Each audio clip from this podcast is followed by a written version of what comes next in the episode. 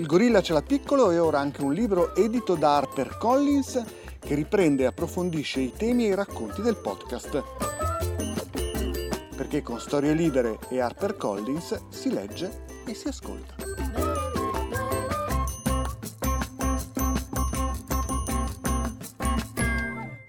Storie Libere presenta Siamo comparsi su questa terra 150.000 anni fa. Solo l'altro ieri, se pensiamo agli squali che nuotano negli oceani da 100 milioni di anni. Come fanno tutte le creature viventi, abbiamo iniziato a sfruttare le risorse che il mondo ci offriva. Ma noi, rispetto a tutti gli altri, eravamo più efficienti. Ci siamo mangiati i mammut, i bradipi giganti, i dodo, i moa, poi abbiamo scoperto l'agricoltura e abbiamo tagliato le foreste per far spazio ai cereali e agli animali domestici. Questo ci ha permesso di aumentare di numero. Da poche centinaia di migliaia di uomini siamo diventati milioni. Piano piano abbiamo invaso ogni angolo del pianeta. Meno di 300 anni fa siamo diventati tecnologici le nostre macchine, azionate dall'energia dei combustibili, ci hanno permesso di diventare più efficienti nello sfruttare le risorse del pianeta. E da milioni siamo diventati miliardi. 7 miliardi e rotti di uomini che mangiano, consumano, sfruttano e inquinano. Oggi le emissioni di gas serra scaldano il pianeta con conseguenze sul clima e sulla fauna L'inquinamento da idrocarburi, insetticidi, pesticidi e metalli pesanti avvelena l'acqua.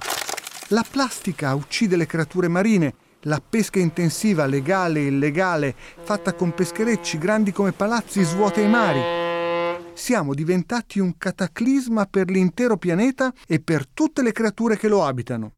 Possiamo ancora fare qualcosa o abbiamo raggiunto il punto di non ritorno? La nostra tecnologia ci salverà? Il nostro futuro sarà su qualche altro pianeta? Mi chiamo Vincenzo Venuto e sono un biologo. Per tanti anni mi sono occupato di etologia, studiando il comportamento dei pappagalli. Oggi sono autore, scrittore e divulgatore televisivo.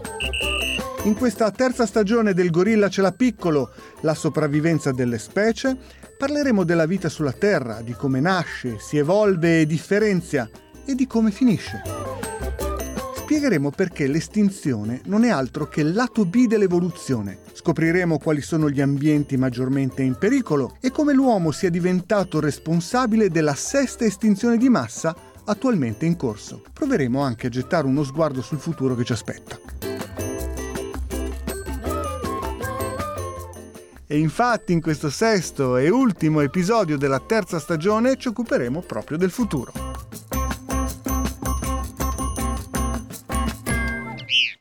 Parlando del futuro vi volevo parlare di animaletti piccolini, sono animaletti piccoli e carini, grandi come una capocchia di spillo e sono i tardigradi. E i tardigradi sono gli esseri viventi più resistenti del pianeta.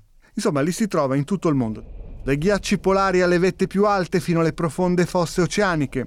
Sopravvivono, leggevo, a temperature che vanno da meno 180 a più 150 gradi centigradi. Poi resistono ad alti livelli di radiazioni che ucciderebbero qualsiasi organismo, a sostanze chimiche tossiche concentrate, a pressioni 6.000 volte superiori alla pressione atmosferica. Sopravvivono nel vuoto, all'assenza di ossigeno e all'ipersalinità. Vivono persino nel vuoto assoluto e lo sappiamo perché i ricercatori dell'Università di Modena, in una delle ultime missioni spaziali internazionali, li hanno spediti nel vuoto cosmico dello spazio a una temperatura di meno 180 gradi e bombardati dalle radiazioni cosmiche. Poi li hanno riportati sulla Terra ed erano ancora vivi. In assenza di acqua, grazie a delle molecole che proteggono le membrane biologiche, questi piccoli animali si seccano completamente e poi possono rimanere liofilizzati ma vivi per oltre vent'anni in attesa che poi l'acqua torni di nuovo. Leggevo che l'unico filum, il filum è una categoria che usano gli zoologi per raggruppare le creature viventi, che sono sopravvissute a tutte e cinque le estinzioni di massa. E quello che mi sto chiedendo è se riusciranno a sopravvivere anche alla sesta, quella provocata dall'uomo. Beh, se lo faranno dei miliardi di miliardi di miliardi di miliardi, quante volte miliardi volete dire, di geni appartenenti alle decine di milioni di creature viventi, ne rimarranno solo poche migliaia appartenenti a 1200 specie, tutte molto simili tra di loro. Se andasse così il DNA, la molecola della vita, avrebbe un tracollo come mai prima nella storia della vita su questa terra, Telmo. Eh sì, proprio così. Però i tardigradi loro ci sarebbero ancora. Io non ho alcun dubbio che loro sopravvivranno anche alla nostra sesta estinzione di massa, perché sono bellissimi e sono proprio una rappresentazione delle vie alternative dell'evoluzione, se ci pensi. Quasi tutti gli altri animali si sono specializzati, loro sopravvivono in tutte le condizioni possibili e immaginabili. Pensa che di recente una navicella americana che conteneva tardigradi è caduta per sbaglio, si è schiantata sulla Luna, quindi sono andati anche sulla Luna, hanno colonizzato anche la Luna. Loro loro andranno su Marte sicuramente. Quindi sono un esempio di quanto è resistente il DNA nel tempo e ci dimostrano ancora una volta che in realtà quelli che rischiano di più siamo noi Homo sapiens. Telmo Pievani è professore ordinario presso il Dipartimento di Biologia dell'Università degli Studi di Padova, dove ricopre la prima cattedra italiana di filosofia delle scienze biologiche. Filosofo, storico della biologia, ed esperto di teoria dell'evoluzione, autore di numerosissime pubblicazioni nazionali e internazionali nel campo della filosofia della scienza.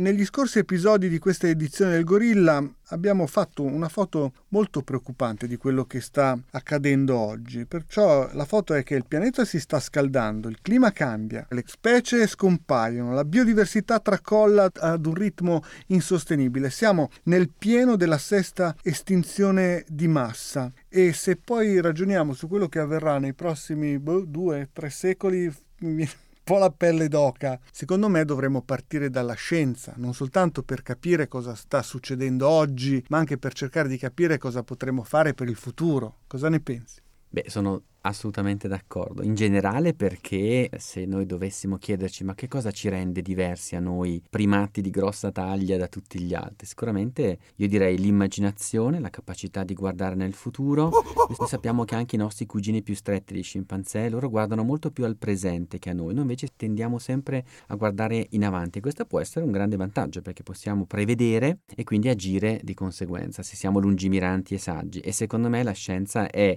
insieme con la tecnologia, tecnologia è stata in parte anche causa del problema, ma sicuramente sarà una parte fondamentale della soluzione. Dipende da come la vuoi usare però. Abbiamo parlato di estinzione degli animali, noi oggi abbiamo trovato delle tecniche attraverso le quali potremmo tra poco, sembrava fantascienza ma è possibile, risuscitare le specie. E qui però non lo so se lo vogliamo davvero fare, ha senso farlo? Eh, me lo chiedi a me? Secondo me no, nel senso che è come vedere Jurassic Park, no? per cui uno fa risuscitare i dinosauri oppure i mammuti, Moa, eccetera. E le risorse che posso mettere per risuscitare un mammut e poi quanti ne devo risuscitare? Almeno due, perché devo avere un maschio e una femmina, perché sennò poi non ha senso. Ma quei due vanno bene se tenuti in uno zoo, ma non certo per recuperare specie scomparse. Cioè, se io metto in atto questa tecnologia per recuperare biodiversità, secondo me è come togliere l'acqua dal mare con un cucchiaino. Sì, sono d'accordo con te. Nel caso della deestinzione è, è così. Però è affascinante comunque l'idea, no? Perché a parte che lo faranno ormai quasi sicuro perché ci hanno messo un sacco di soldi, i russi ci tengono, ci sono degli americani molto convinti, si sono messi insieme e ci proveranno la prima volta con il mammut. E quello che è interessante è che fino a qualche anno fa era proprio impossibile, perché l'unica tecnica possibile era quella della clonazione, come avevano fatto con Dolly. Però nel caso di una specie estinta è molto difficile perché il DNA è comunque un po' frammentato, lo devi recuperare e così via. Adesso c'è una nuova tecnologia che da 3-4 anni a questa parte ha reso possibile questa deestinzione e nel caso del mammut è abbastanza semplice in teoria perché noi del mammut abbiamo il DNA completo, lo abbiamo recuperato dai resti quasi perfettamente conservati nel permafrost di alcune cucciole di mammut e, e abbiamo tutto, quindi sappiamo tutta la sequenza e conosciamo anche qual è il cugino più stretto del mammut che è l'elefante asiatico.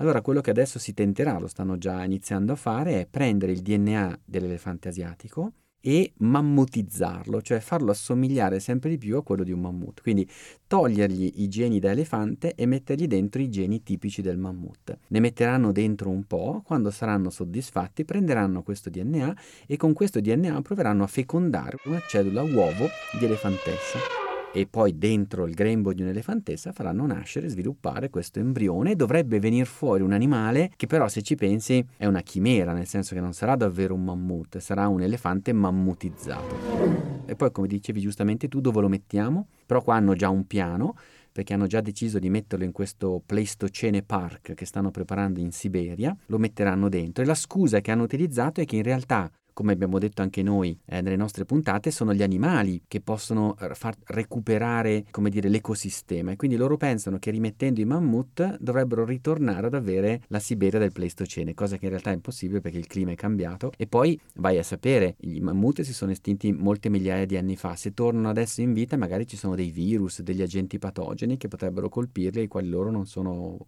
abituati, quindi rischia di essere un pasticcio sul piano tecnico, però sicuramente sarà un affare pazzesco pazzesco perché ti immagini quanta gente vorrà andare al Pleistocene Park a vedere un mammut. Sì, guarda, no comment.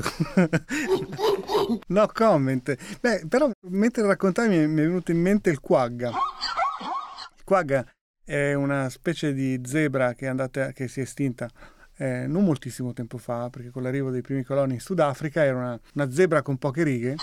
Io sono andato e l'ho filmato. In realtà, cosa è successo? Che c'è stato un gruppo di eh, ricercatori, ma anche di appassionati. Cosa facevano? Andavano a cercare le zebre, quelle con meno strisce capito? Le prendevano, le facevano riprodurre. Poi quelle che nascevano con ancora meno strisce, le prendevano, le facevano riprodurre e alla fine hanno trovato un fenotipo, cioè un animale che assomiglia almeno da un punto di vista visivo a un quagga.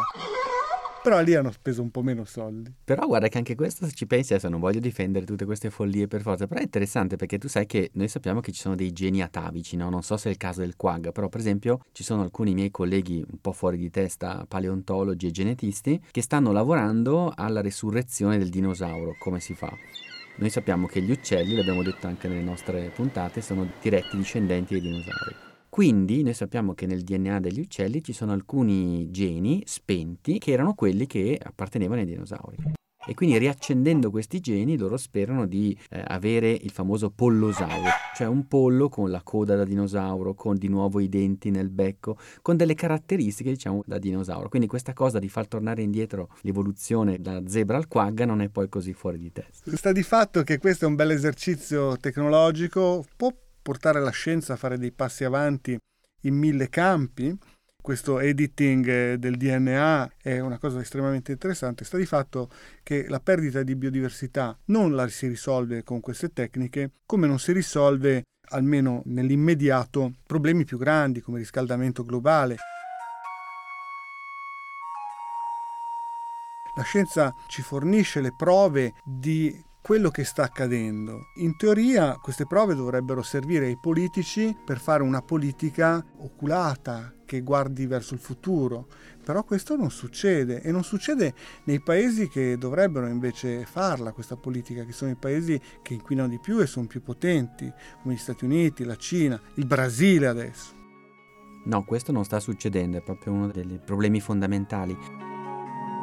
Forse perché le decisioni politiche che dobbiamo prendere, come dire, avranno degli effetti positivi, non c'è alcun dubbio, ma non saranno goduti dagli elettori di quei politici probabilmente, nel senso che noi oggi dobbiamo intraprendere delle azioni i cui effetti positivi, che sappiamo che ci saranno, perché abbiamo già degli esempi, saranno goduti però tra, da, da, chi verrà tra 10, 15, 20 anni, quindi non, non sono decisioni che rispettano i tempi tutti schiacciati sul presente della politica.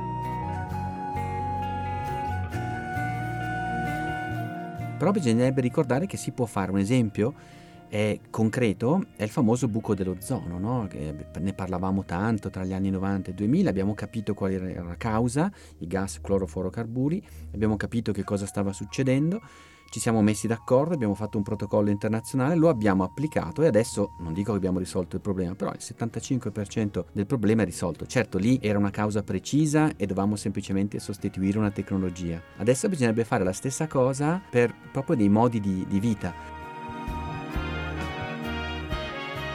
Un mio collega filosofo ha usato una metafora molto bella, ha detto dobbiamo tornare a pensare come pensavano quelli che facevano le cattedrali nel Medioevo, che sapevano benissimo che loro avrebbero cominciato la cattedrale, ma che l'avrebbero finita i loro nipoti.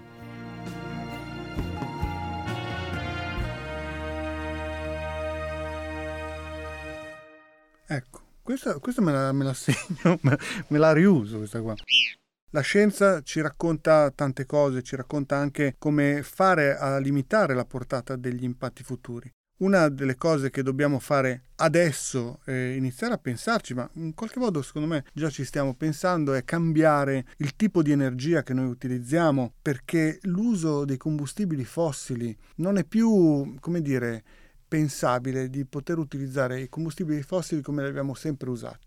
Secondo te la scienza ci potrà aprire altre porte, ci potrà offrire altre strade che ci permettono di vivere più o meno nello stesso modo, ma senza far del male al pianeta. La scienza ci sta già lavorando, nel senso che forse non è che potremmo vivere esattamente nello stesso modo, perché naturalmente le soluzioni scientifiche e tecnologiche secondo me non bastano, bisogna anche capire che dobbiamo cambiare stili di vita, che non possiamo continuare a consumare così tanto, che non sono più sostenibili pratiche tipo gli allevamenti intensivi, ne abbiamo già parlato, e quindi bisogna cambiare comunque, fare dei sacrifici, però come molti hanno detto non sono sacrifici impossibili radicali, diventare tutti asceti o vegetariani o vegani. Sarebbe sufficiente, per esempio, cambiare in qualche anno e decennio le modalità di consumo e usare le tecnologie.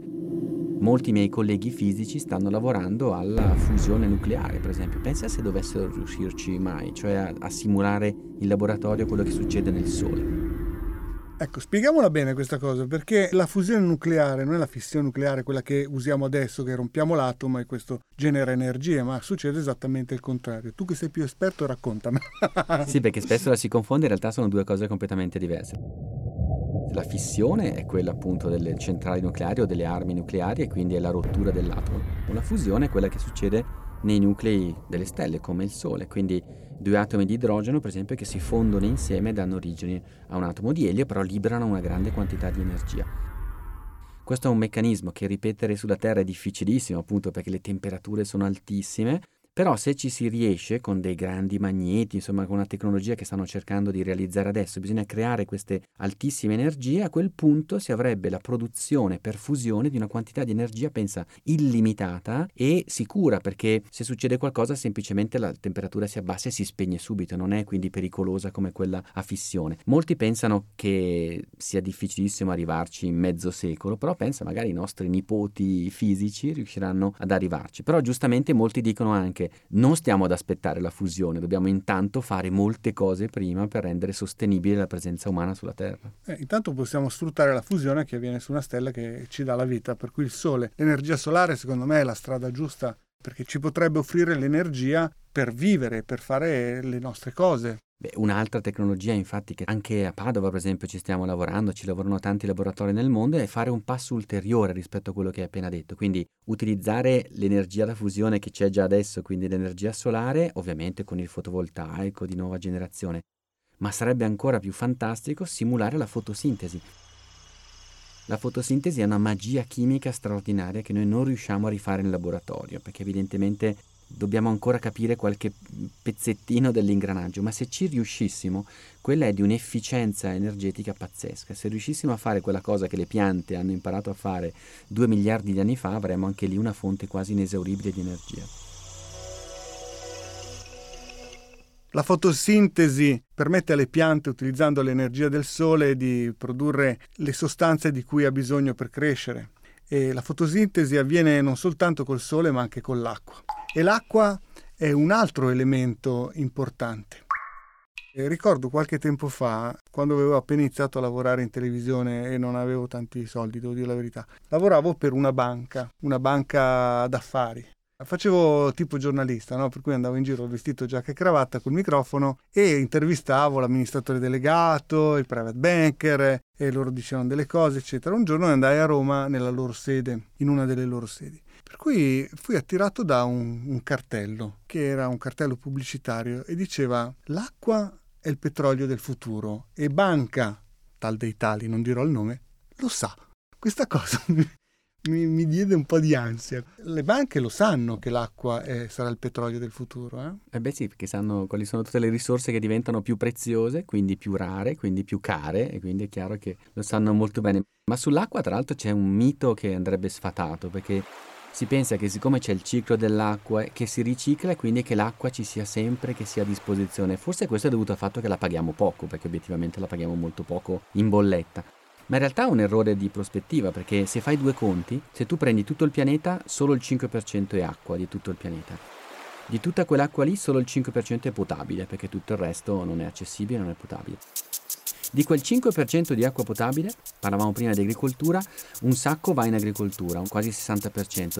Il 30% va in industria, lo usiamo per l'industria, ne rimane soltanto il 10%, di cui la metà la sprechiamo, cioè dal momento in cui parte a quando arriva il nostro rubinetto la sprechiamo. Quindi è, se ci pensi, il 5% del 5% del 5%. Se imparassimo questi 3-5 capiremmo perché non dobbiamo buttare via l'acqua.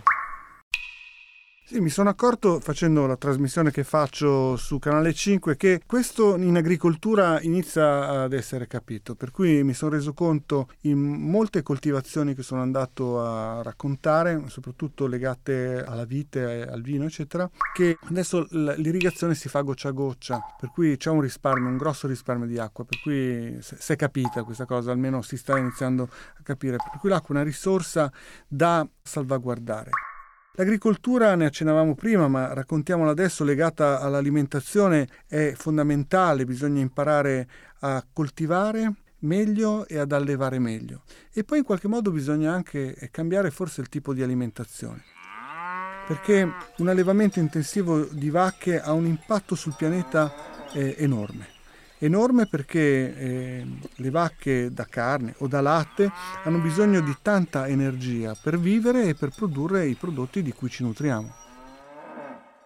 Hanno bisogno di tantissima acqua, una quantità incredibile rispetto ad altri alimenti eh, spesso si utilizzano antibiotici, anche abbiamo già detto, poi impregnano l'ambiente, quindi ha un impatto davvero insostenibile. Poi producono gas serra, che non sono l'anidride carbonica, ma sono quelli del metano ed altri, che però hanno un effetto molto più alto, quindi sono di meno, ma producono più effetto serra. Quindi da tutti i punti di vista bisogna andare oltre. E andare oltre ci sono tanti modi. C'è chi, alcuni miei colleghi genetisti, stanno lavorando alla carne sintetica. Questo però... se ne diceva da, già quando ero piccolo io, si diceva la carne del, dal petrolio che mi dicevo ma come dal petrolio? No, questo è proprio in modo, si ottiene in modo sintetico. Il problema è che non sappiamo co- di cosa sa, se è buona, se è efficace, se ci piacerà, quindi non lo sappiamo. Di sicuro bisogna ridurre il consumo. Perché la carne comunque, voglio dire, io non sono vegetariano, è un alimento importante, sta di fatto che si può benissimo sostituire, si può benissimo mangiarne meno perché ne mangiamo troppa. Però l'altra cosa che mi era venuta in mente, proprio recentemente sono andato in Toscana e ho raccontato di questa azienda che produce l'alga spirulina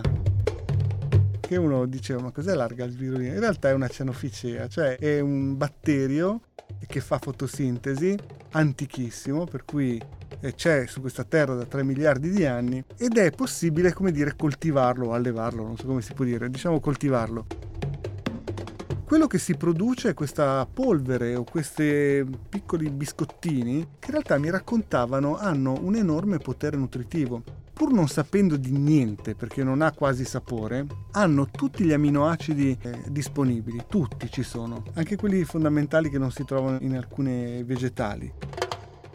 Poi hanno tutti i sali minerali, tutte le vitamine possibili, per cui forse quello potrebbe essere qualcosa che ci può aiutare in futuro. Sì, ma vedi anche qua la fantasia e faccio notare, qua si usa la biodiversità e si usano delle invenzioni che l'evoluzione appunto ha compiuto 3 miliardi di anni fa. Un altro esempio bellissimo, sempre con le alghe, sono i biocombustibili, che sono una storia interessante di ambivalenza, perché i biocombustibili sono una cosa buona, non li vogliamo. Biodiesel, per esempio, per le macchine industriali, per i trattori, ottenuto dagli scarti del cibo, dagli scarti vegetali. Bellissimo. Il problema qual è? È che per fare i biocombustibili in una prima fase è stato consumato un'enorme quantità di territorio, quindi piantagioni sterminate di mais per fare i biocombustibili, sottraendolo anche agli ambienti naturali, alla foresta e così via. Quindi una cosa buona ha portato un effetto cattivo. Allora adesso si sta studiando un altro metodo che è con le alghe che non consumano territorio, consumano molto molto di meno e producono biocombustibili più potenti. Quindi dalle alghe forse potremmo avere non solo un aiuto nell'alimentazione ma anche per far andare le nostre macchine. Bene, a proposito proprio di questo, di, di, alghe, di mare, mentre parlavi mi è venuto in mente anche di questo amico che ha un'azienda vicino a Genova che fa tutt'altro nella vita, però è una persona geniale, un mecenate. E a un certo punto lui si è chiesto: ma è possibile coltivare dove non c'è acqua dolce e dove non c'è terra? Lui è un industriale che vive vicino al mare, per cui si è chiesto se questa cosa si poteva fare nel mare, sott'acqua.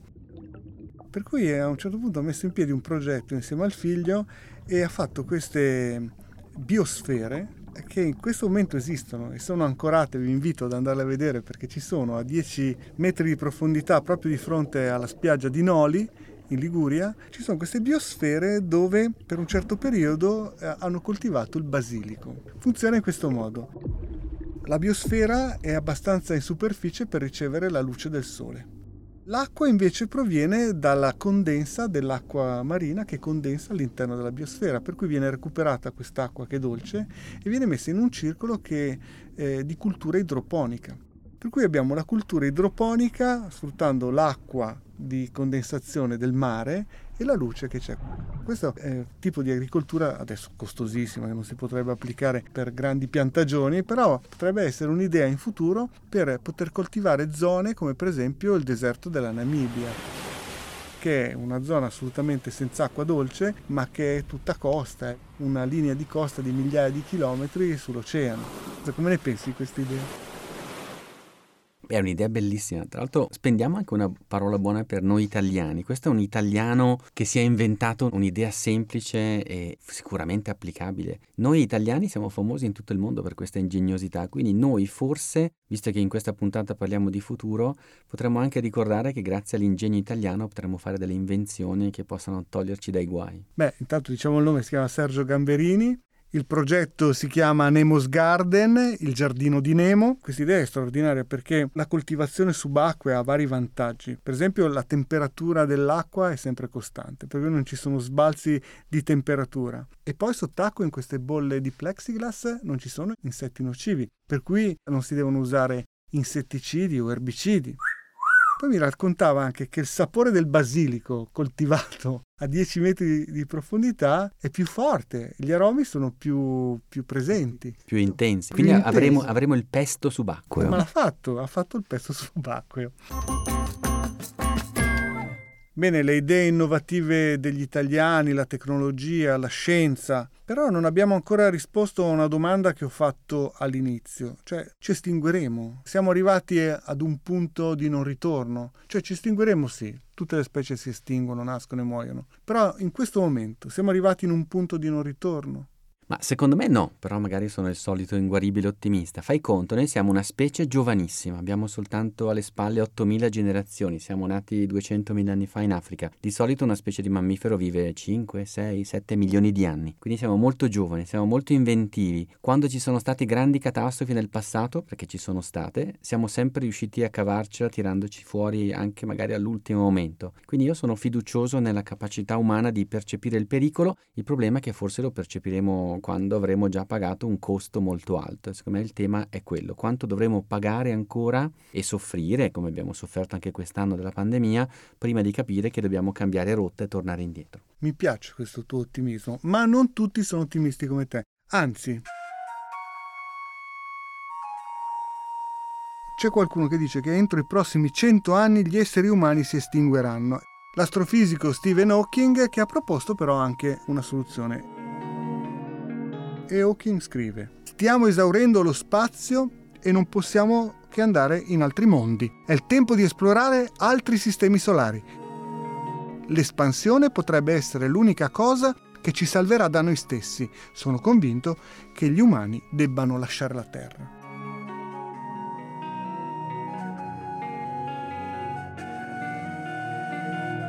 Me mi sembra... Dillo prima a te. Vuoi farmi contraddire il grande Stephen Hawking? Jamais! non sono d'accordo perché, perché, ci vuole ancora tanto tempo. Non abbiamo la tecnologia per andare su altri pianeti. Gli altri pianeti, per quanto stiamo facendo scoperte interessanti, di acqua su Marte, di laghi ghiacciati e anche di laghi allo stato liquido, però è comunque acqua salata, va trattata, ci vuole tempo per arrivarci, c'è il problema delle radiazioni cosmiche, insomma, mettiamola così, il mondo là fuori, fuori dalla Terra è veramente molto difficile e ci vogliono poi un sacco di soldi tra l'altro per quelle tecnologie che potrebbero essere utilizzati per ehm, tenerci buono l'unico pianeta che abbiamo. E poi, non so come la pensi tu, però a me in questa idea che hanno alcuni fisici di andare su altri pianeti, io ci vedo un po' una resa, cioè un, come dire, ok, non possiamo più fare niente, distruggeremo sicuramente questo pianeta, armiamoci e partiamo. Vuol dire proprio dare per scontato che non ce la faremo. No, io penso che perché sono astrofisici, cioè hanno la testa là. Capite? Quello è il motivo. Noi siamo biologi e abbiamo la testa qua. Per cui vogliamo, vogliamo salvaguardare quello che c'è, quello che abbiamo. Almeno io la penso così. Sono d'accordo, sì, guardiamo la Terra nelle sue prospettive. Però è anche vero che in effetti sta succedendo qualcosa, perché abbiamo parlato di tardigradi, eh, di organismi estremofili che probabilmente esistono su altri pianeti, quindi sicuramente dovremmo allargare i nostri orizzonti presto, credo, sulla possibilità di forme di vita, non la nostra, su altri pianeti. Quindi impareremo altre cose magari per salvare la Terra.